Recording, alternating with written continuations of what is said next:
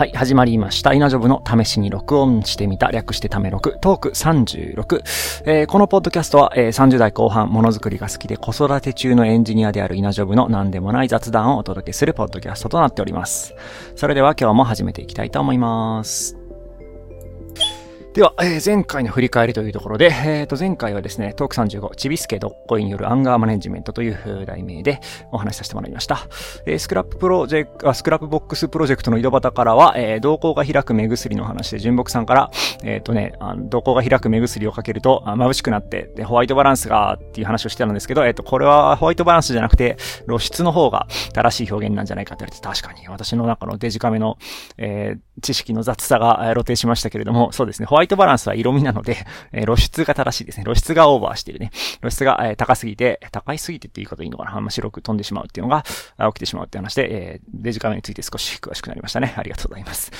それから、え、リチウムイオンバッテリーのね、捨て方。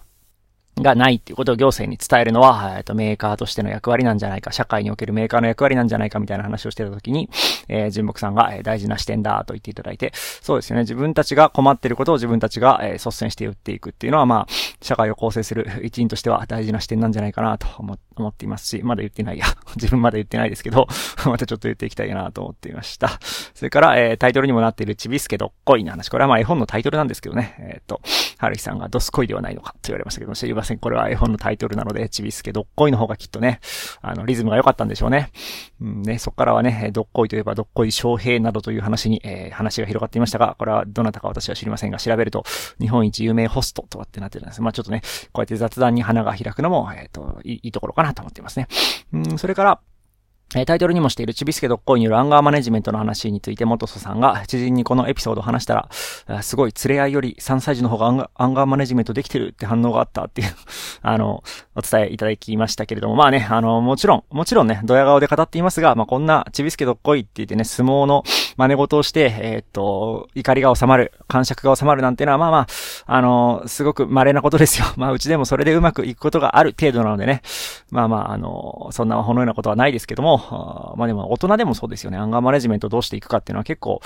方法論というかね、あの、ある、あるんじゃないかなと思うので。まあ、あの、ちょっとね、大人になって相撲を取るっていうのはなかなかカジュアルにはできないですけども、皆さんのアンガーマネジメント方法なんかも聞きたいな、なんて思いました。えー、それから、セイベさんから、えっ、ー、と、前回のポッドキャスト最後に、あの、BGM がずっと続いているのが20秒ぐらい最後続いてるよって指摘いただいて、これはあの、完全に編集のミスですね。あの、編集を自動化した話をこの間しましたけれども、えっ、ー、と、最後の無音区間、無音区間じゃないな、その BGM を最後に載せるんだけど、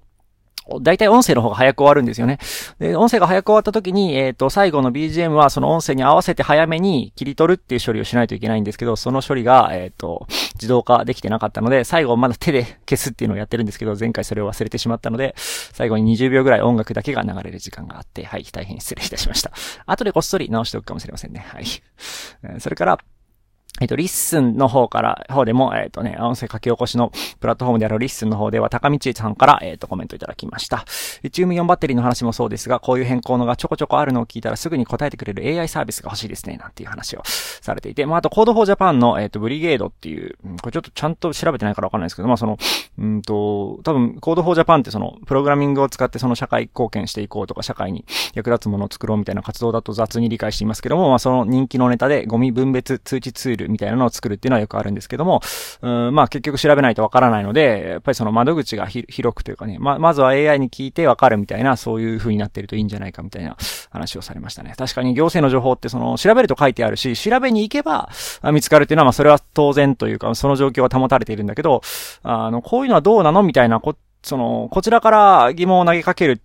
っていうのはなかなか難しいので、まあ確かに AI とかがそういうのを窓口を担ってくれると、マシになるのかなという感じはしますね。まあ近い将来、今のあの LLM、生成 AI とかの動きを見ていると、まあそういうことも確かにできなくはないかなという気はしますね。それからですね、え、今回ですね、えー、っと、思わぬところから、というか、まあ、前から言ってましたけど、フィードバックがありまして、えー、っとですね、母から、えー、ポッドキャストの感想が届きました。えー、これ、届いたのが今朝の、あの、郵便ポストみたいな入ってたんで、まだ全然、えー、まあ、パラッとは、ざっとは読んだんですけど、どうしよう、どう扱おうかなと思ってはいるんですけど、えっとですね、私が、え前回、えー、親に写真を SD カードに入れて送ったのがいつだったか覚えてませんが、えっ、ー、と、トーク00からトーク12まで、えー、MP3 ファイルとして SD カードに一緒に入れて送っていたので、えっ、と、その時の、え話聞いたよっていうのを、えっ、と、まあ、返事の手紙で送ってきてくれました。えっ、と、そう、SD カードを送ってるから、そう、この冬に写真を SD カードでやっぱり送って、で、その時、送った SD カードを返送してもらうので、それに合わせて、えっ、ー、と、感想のお手紙も含めて、えっ、ー、と、送ってきてもらいました。便箋にして6枚、えっ、と、あってちょっとびっくりしました。いつもね、3枚ぐらいで、その写真ありがとう、みたいな、3枚もないか。ありがとう、みたいな感じで、あのね、近況少し書いた手紙みたいなのをいただいてるんですけれども、今回は、便箋にして6枚、えー、写真がはい、あ、あの、書いて、あ手紙が書いてあって、なんだなんだと思ってみると、あの、トーク00についてとか言って、そこに感想がバッと書いてあって、トーク01、感想がバッって書いてあって、みたいな感じで、完全なるハガキ職人ムーブですね。あのね、文通的コミュニケーションなんてあの、ポッドキャストの話をしていましたけれども、あの、うちの親からしたら完全なる文通が始まりましたね。あのね、まあ、で、ここでちょっとね、あの、お手、お便りとして、あの、まあ、一人のリスナーのお便りとしてね、読み上げるっていうのも、まあ、どっかでやりたいなとは思ってはいるんですけども、あの、まあ、親からってこともあって、うんと、プライベートな質問だったり、アドバイスみたいなこともあるので、まあ、それを全部ここで、えー、拾うっていうのは難しいので、まあ、ちょっとどうやっていこうかな。まあ、プライベートなものは、それはそれで返しつつ、えー、っと、面白いコメントがあったら、ちょっと一回総集変回的に、えー、読み上げながらやってもいいかななんて思っています。でもね、面白いところで言うとね、あ、そう、母親が書いてくれた手紙なんですけど、父親の、えっ、ー、と、なんか、ぼそっと喋った話もちゃんと母親が書き起こしてくれていてですね、例えば、えー、人生を濃くするって話をね、トーク04とかでしましたけれども、えー、うちの父親曰く、人生を濃くする方法の一つとして日記を、え、4B の鉛筆で書くのではどうだろうか、みたいなもう完全なるギャグですけど、いや、濃くってそういうっていう感じですけど、まあそんなコメントをいただいたりとかして、いや、結構ね、ハガキとして面白い、ものをいただきました。ありがとうございますと。もう、ポッドキャストで返しておきますけど、このポッドキャストが 母親の手元に届くのはまた 3ヶ月から半年後ぐらいになると思いますので、まあ、その時に聞いてくださいという感じですね。で、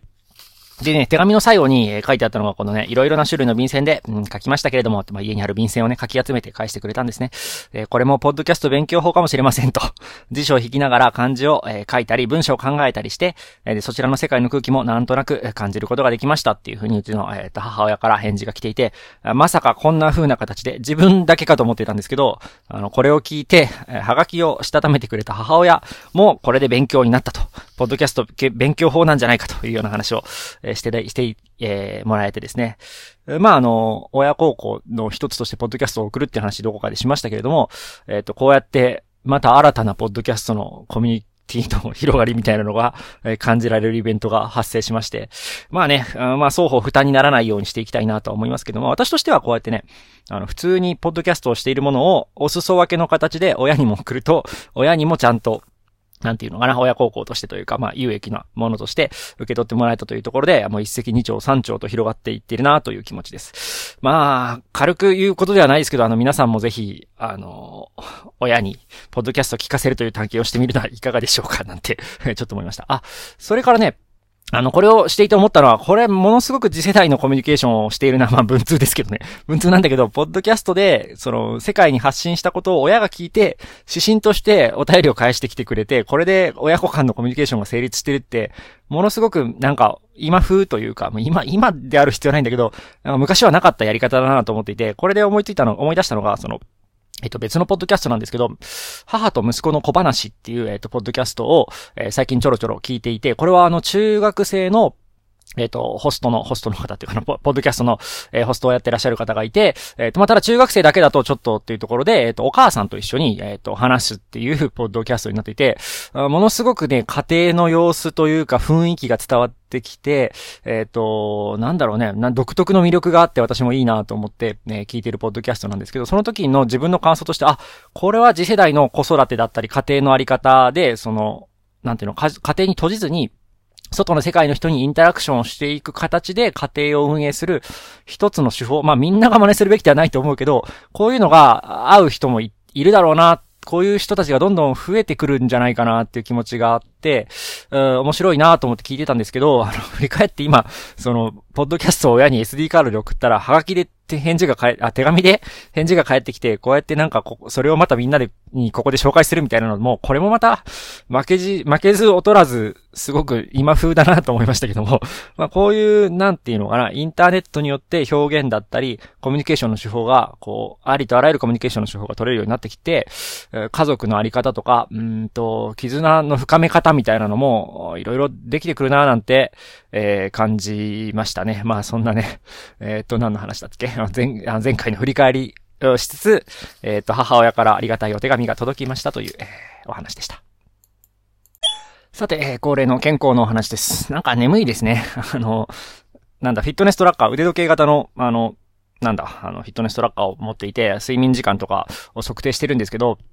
あの、十分寝ても眠いなーっていう時期だなと思ってます。これは季節によるものとか気温によるものなんだと思うんですけど、それちょっとね、今、わかんないですけど、そのジョギングとかしてきて、体が健康を維持できているからか、その眠い時の不調が、あの、フィジカルではなくて、つまり肩こりが出るとか、だるいとかではなくて、くしゃみが出るとかではなくて、なんかそわそわするとか落ち着かないとか、なんかちょっとこう、メンタルの方に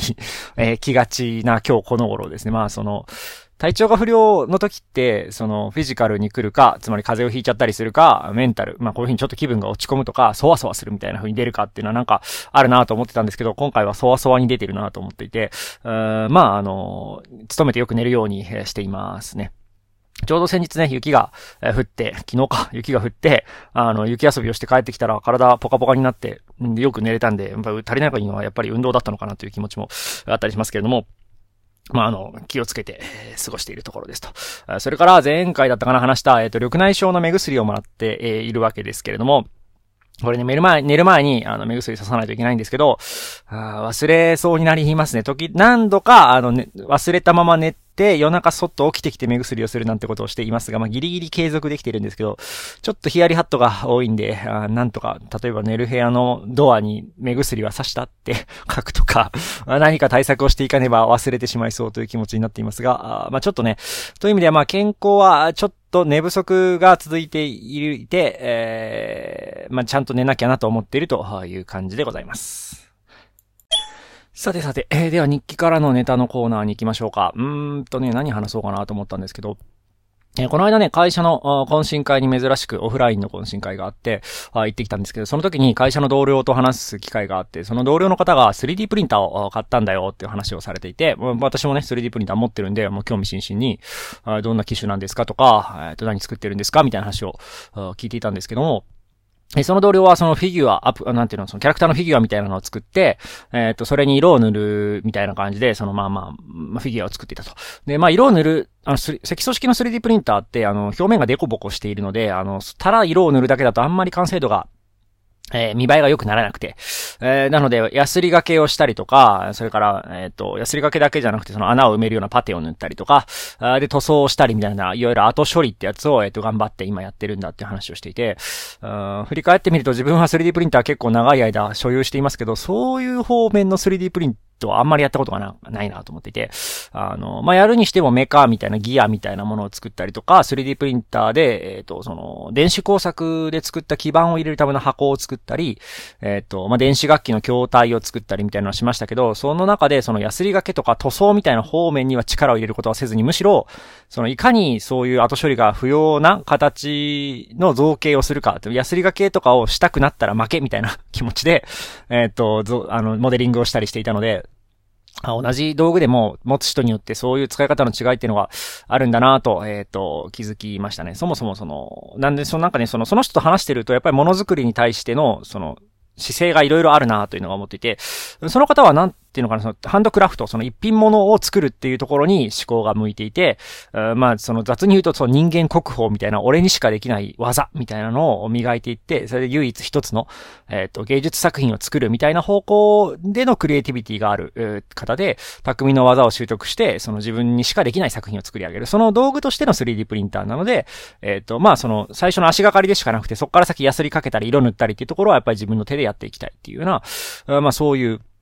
話だったんですけど、振り、振り返ってみて私はじゃあどういうものづくりがしたいんだって考えると、どっちかというとその自分の考えた仕組みとかものを、いかに私じゃなくても作ることができるだろうかっていう、そ、そっちの方向に興味があるなと思っていて、例えばその、私の作った電子楽器ラックコードは、えっ、ー、と、私が考案していますけれども、基板のデータもありますし、3D プリンター用の筐体のデータもありますし、ファームウェアも公開していますと。で、その手順書も用意してあるので、えっ、ー、と、もうデータを取り込んで、叱るべき装置に全部投げ入れれば、え、誰でも、えっ、と、同じものが作れるよっていう風になっていて、そうしたくてそうしてるんですよね。その、最初は例えば木を切って作ってましたとか、あの、基板もプリント基板じゃなくて、あの、ユニバーサル基板で作ってましたみたいな、私じゃないと作れないっていう状態を、どうにかして誰でも作れる状態に持っていくっていう、このプロセスを楽しんでいるところが私にはあったんですけど、その、この考えとさっきのその私の同僚の考えっていうのは結構対極にあるなと思っていて、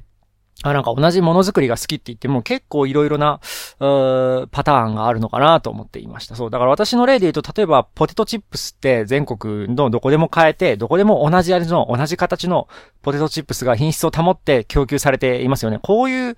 ことが、いや、すごいなと思うというか、そういうところをやりたいな。まあ別にポテトチップス作りたいわけじゃないんですけど、私の考えた製品だったり、えっ、ー、と、なんか考えみたいなものを、私がいなくても、えっ、ー、と、作ることができるようにする、その道筋を作っていくっていうところが結構好きだなと思っていて、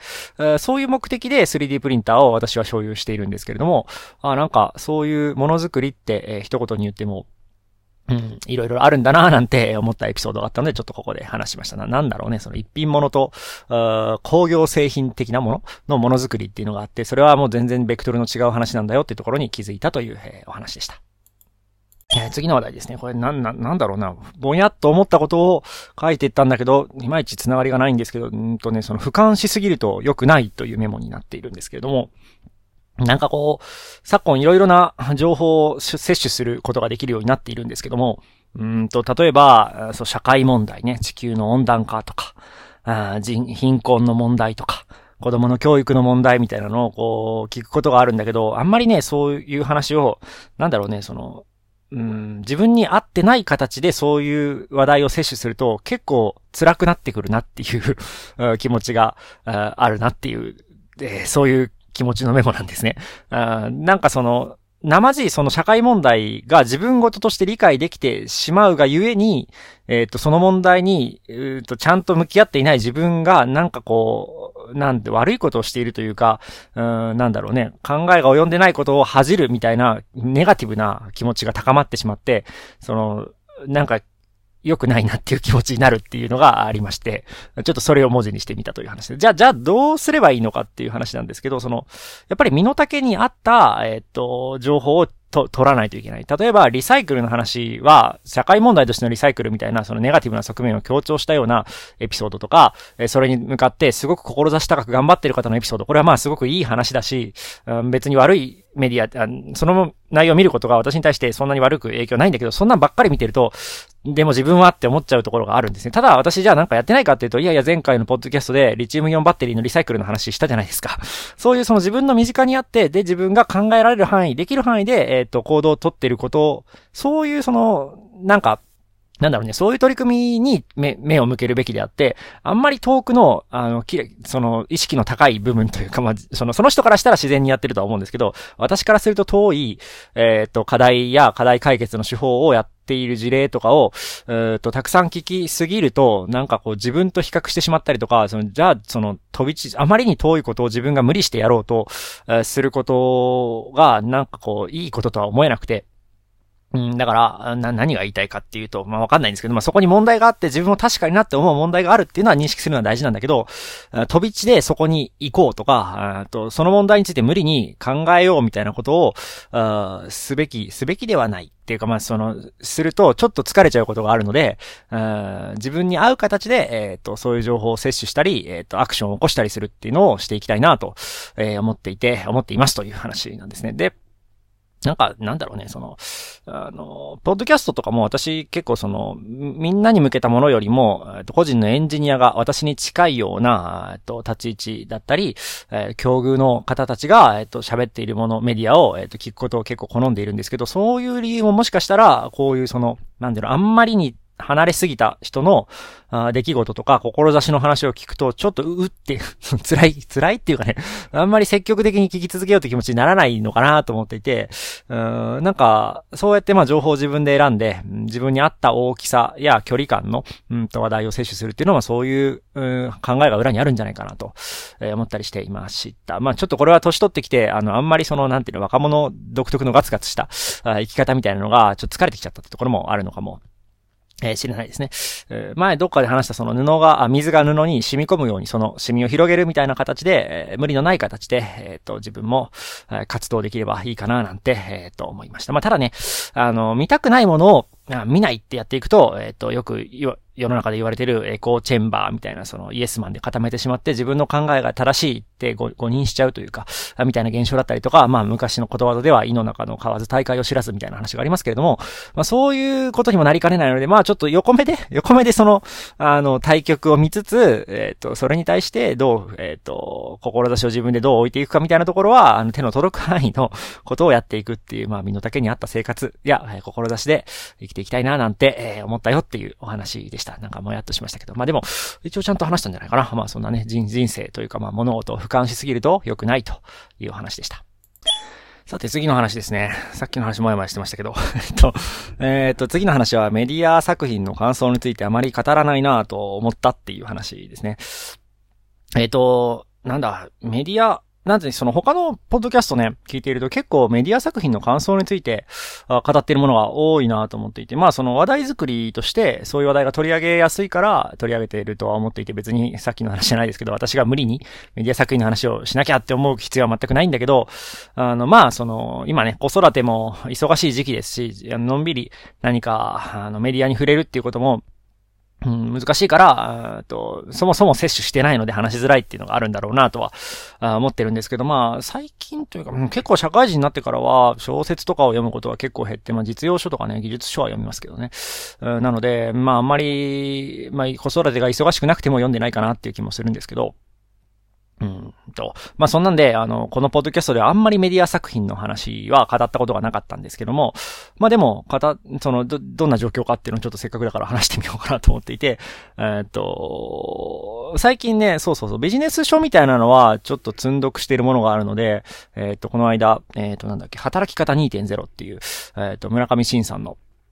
書かれた、えっとね、以前、ね、その前は転職2.0っていう本を書かれていた方の、えっと、作品、あ、作品？著書を 読んだりしていましたけれども、えー、まあでもここでね、やっぱりなんかちょっと、こんな本だったよって語るのはなんか難しいね。まああんまりやったことなかったからね。まあそういう本を読んだりしました。あの、村上新さんの本は結構自分に合ってるなと思って、なんか一時近いところで働いていたこともあって、その方の人となりとかを知っていると、よりそう本って面白くなるな、なんていう気もしていて、まあそういう効果もあったのかもしれないですけど、えっと、まあ読んでますと。それからまあ、あの、アニメは、まあ、あの、学生の頃からずっと深夜アニメと呼ばれるものですけども、まあ見たりしていまして、え例えば今期であれば、えっと、早々のフリーレン続いてますね。えとか、えっと、今期始まったダンジョン飯とか、え前期からやってる薬屋の独り言とか、これも完全に王道でしょう。知ってる人からしたら、あの、もう豊作っていうか、その、なんていうの、その、出来のいいアニメだけ見てんなって思われると思いますけど、あの、まあ、そんな感じで、あの、王道のところを見て、あの、普通に楽しんでいますね。うん、あとは、続きものだと、青のエクソシ、エクソシストですっけ？でっけ？今ね、えっと、シーズンいくらかわかりませんけど、えっと、なん、たまたまずっと見ているので、今回も見てるっていう感じですね。まあ、そんな感じで、アニメもしっかり見てるんですけど、なんか、こう、ポッドキャストでこの作品のここが良かったとか、そういう話があんまり得意じゃないのかな。まあ、ちょっとまたしたくなったらするけど、まあ、見て、見てはいるよっていう話をしとこうと思ったので、ちょっとここでしました。あと、アニメの話で言うと、あの、再放送を、実は結構やってるんですよね。あの、今期も、うんと、たまたま、えっ、と、番組表を見てると、えっ、と、なんだっけ。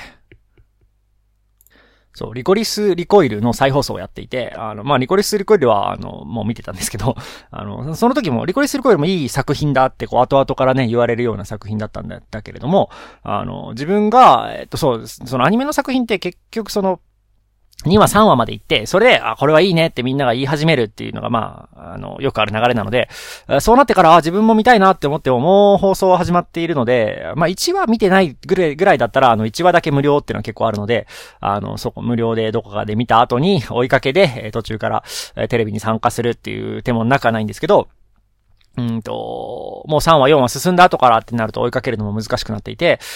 まあ、あの、ちゃんとね、あの、お金を払って、えっ、ー、と、DVD とかを買ったり、オンデマンドの配信を買ってみれば、まあいいんですけど、まあそこまででもないしなって思ってほったらかしてるアニメが結構あるんですけど、再放送やってんだったら教えてよっていう気持ちになりますよね。なんかこう、再放送情報をうまく、えっ、ー、と、教えてくれる仕組みがないかなと思って、えっ、ー、と、これは知らないんで、あれば教えてくださいという感じですね。なんかね、金曜ロードショーとかは、あの、ツイッターの、ツイッター X のアカウントで金曜ロードショーのその、今週何をやるっていうのをあの、教えてくれるボットみたいなやつがいて、それを、あの、通知付きのフォローをしているので、それで見落とすことはなくなってるんですけど、再放送もそんな風にこう何か通知だったり、あの、再放送に絞ったなんかビューリストになっているようなページとかがあれば、ぜひ見たいなと思うんですけど、何か皆さんご存知ないですかねと思ったりしました。まあそんなね、えっ、ー、と、メディア作品の感想についてあまり、えー、語ったことがなかったですが、まあまあまあ、見るものは見とるよというような話と、再放送の情報知りたいよっていうお話でした。またちょっとした小ネタで、えっ、ー、とね、父親に求められる体力という話です。えっ、とね、これはなんかね、私が確か X にある日ポット書いた10月ぐらいに書いてたんですけど、いや、その10月時点、去年の10月時点で、えっ、とね、12キロオーバーの熟睡した娘を抱っこしつつ、もろもろ入ったリュックを背負い、傘を差しつつ、長靴を片手に持ちつつ、みたいな感じで帰ってきた日があったんですけど、いやー、まあ、長靴はね、あの、クリップみたいなの持っていけばよかったなと、その時は反省しましたけれども、いやいや、子育てってすごく体力がいりますよね。特に父親は結構ね、体力 のある人として期待されているところもあるし、まあ、実際に、その、あの、当時12キロオーバー、もうす、すでにもう、もうそろそろ20キロになるんじゃないかな。ね。あの、重たい娘は、あの、外出先では寝ますので、寝ちゃったらおんぶして帰ってくるしかないので、あの、まあ、求められていますねっていう感じはするんですね。で、うん、まあなんかその IT エンジニアとかをしてると、体力なんていうのが求められることはほとんどない人生をね、ここまで送ってきたわけですけど、突然父親になる、親になるってなると体力が急に求められるね、早起きもちゃんとして、みたいな。重たいものも持って、みたいなのが、パッと動いて、みたいなね、そういうのを求められてきて、いやーなんか、まあまあ、ある種、うん、まあまあ、人間的な活動を求められてるなって気持ちが あって、まあこれはもう体育だなと思いましたね。その、学校教育の体育って、あの、もっとスポーツとか、そういう話がメインだったような気もしますけど、やっぱ真に体育ってこういうことだなって思いましたね。その、まあ子育てに限らず家事は体育、子育ては体育みたいに思って いるんですけれども、あの、あの時やっていたこの活動はこんなところで体育として役立ってるんだなと思いましたね。その、体育の授業が決して楽しくはなかったような気はしますけど、あの体力づくりをちゃんとするとか、運動の習慣みたいなのが大事だなっていうところが、今になって、まあ、まあ、人生の中で何度か、ああ、やっぱ体力ないとなーって思うことがあるんですけど、あの、まあ、子育てでもそれを感じたっていう話ですね。なんかこう、当たり前なんだろうね。学校教育って大体そうなんですけど、その、あの、必要になるだろうと思ってね、大人が用意してくれたレールなんだけど、教わってる時は、あの、な、なんでこんなことって思ってるんですよね、本人たちは。で、その、まあもうね、30代後半とかになってや、やっと、いや、体力づくり大事だね。これは子供にちゃんと言わなきゃってなって、またこうやってね、その不幸は連鎖していくわけだけど、なんかその、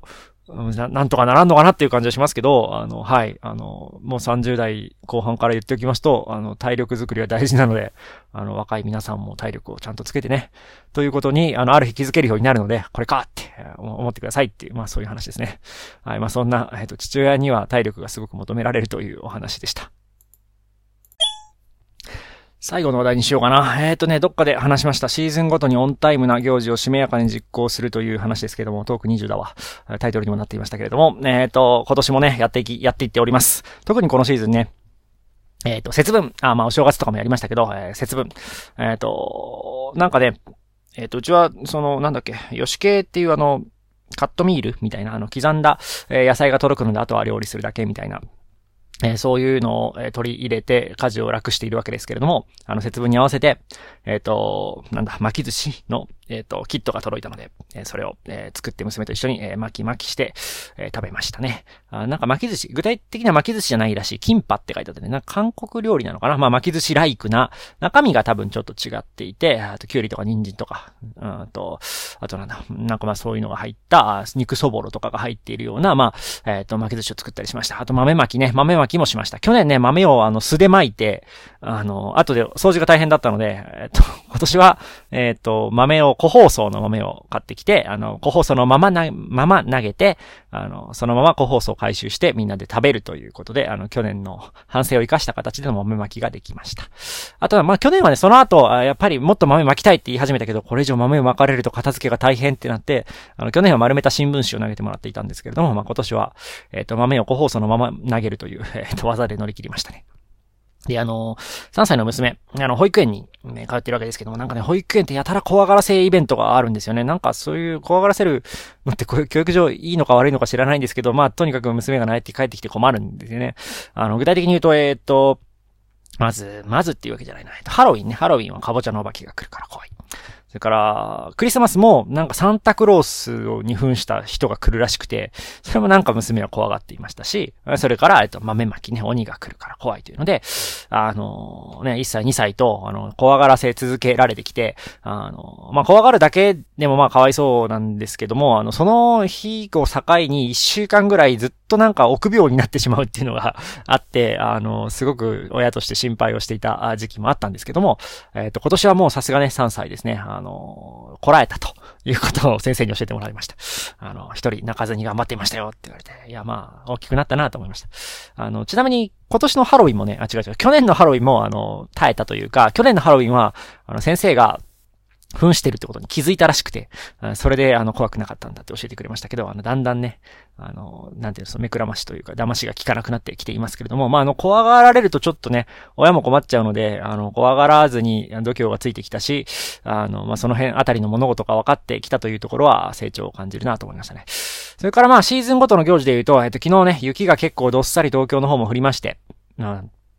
で、あのー、ちょうど保育園の帰りに、まあ、雪が残坂降ってましたけど、あの、公園に行こうっていうんで、雪残坂降る中公園に行って、あのー、ちょっとね、薄く1センチも積もってないと思いますけど、雪があったので、そこであの、雪だるまを作ったりとかして、えー、っと、遊んでから帰ってくるっていうのができました。小学生の子とかもね、結構まだ公園にいて、あの、鎌倉を作ろうって頑張ってたんで、あの、作った、あの、雪だるまの材料として作った雪だるまの一式は全部その子たちに 託して帰ってきました。これで山でも作っておくれつって帰ってきましたけど、はい。あの、で、娘は、あの、手が、その、すごい雪で冷えて、えー、その後お風呂に入ったら、あの、手がかじかむっていう現象、おそらく初めてじゃないか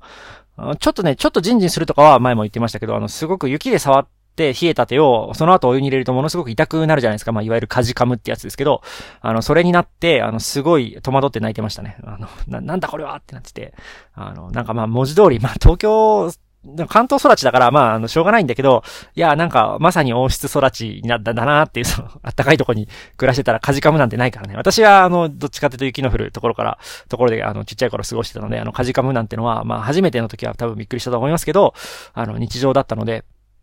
あの、そっか、この子、かじかむっていうことを体験しないまま3歳になっとる、なっとったんだな、という気持ちになりましたね。まあ、そんなね、えっと、娘が、の初めてのかじかむ体験なんかもありまして、まあ、シーズンごとのオンタイムな行事を、しめやかに実行できているという、まあ、えっと、最近のお話でした。はい、さて、お届けしてきました。稲ジョブの試しに録音してみた、略してため録トーク36、そろそろおしまいの時間になってきました。えー、今回はね、何の話をしたかここで、えー、語ることがわからなくなっているぐらいに えっと、バラバラの話をしましたが、これですよ、これ。これがやりたいやつです。あの人生を、えー、濃くするのは、えー、これですよ。あの別にね、その 6B の鉛筆で、え、っと、日記を書くことではないんですよ、お父さんという話ですよ。あの、まあ、こんな形で、あの、普段もやもやと頭の中に浮かんだことを、あえて人に話すっていう体で、ちょっっとまとめたりとか、自分の中で、えー、置いとかずに言葉にして出すっていうところで、えっ、と、なんていうのかな、自分の中で何を考えているかみたいなのが、えっ、と、まとめられるというのが、まあ、このポッドキャストのいいところだと思っていますので、えー、引き続きやっていこうと思います。えっ、とね、まあ、あの、このポッドキャストいいなと思っていただいた方は、お聞きのポッドキャスト、プラットフォームから購読ボタンを押していただければと思います。一応毎週頑張って配信していこうかなと思っていますので、えー、引き続きよろしくお願いいたします。それでは、えっ、ー、と、聞いていただいてありがとうございました。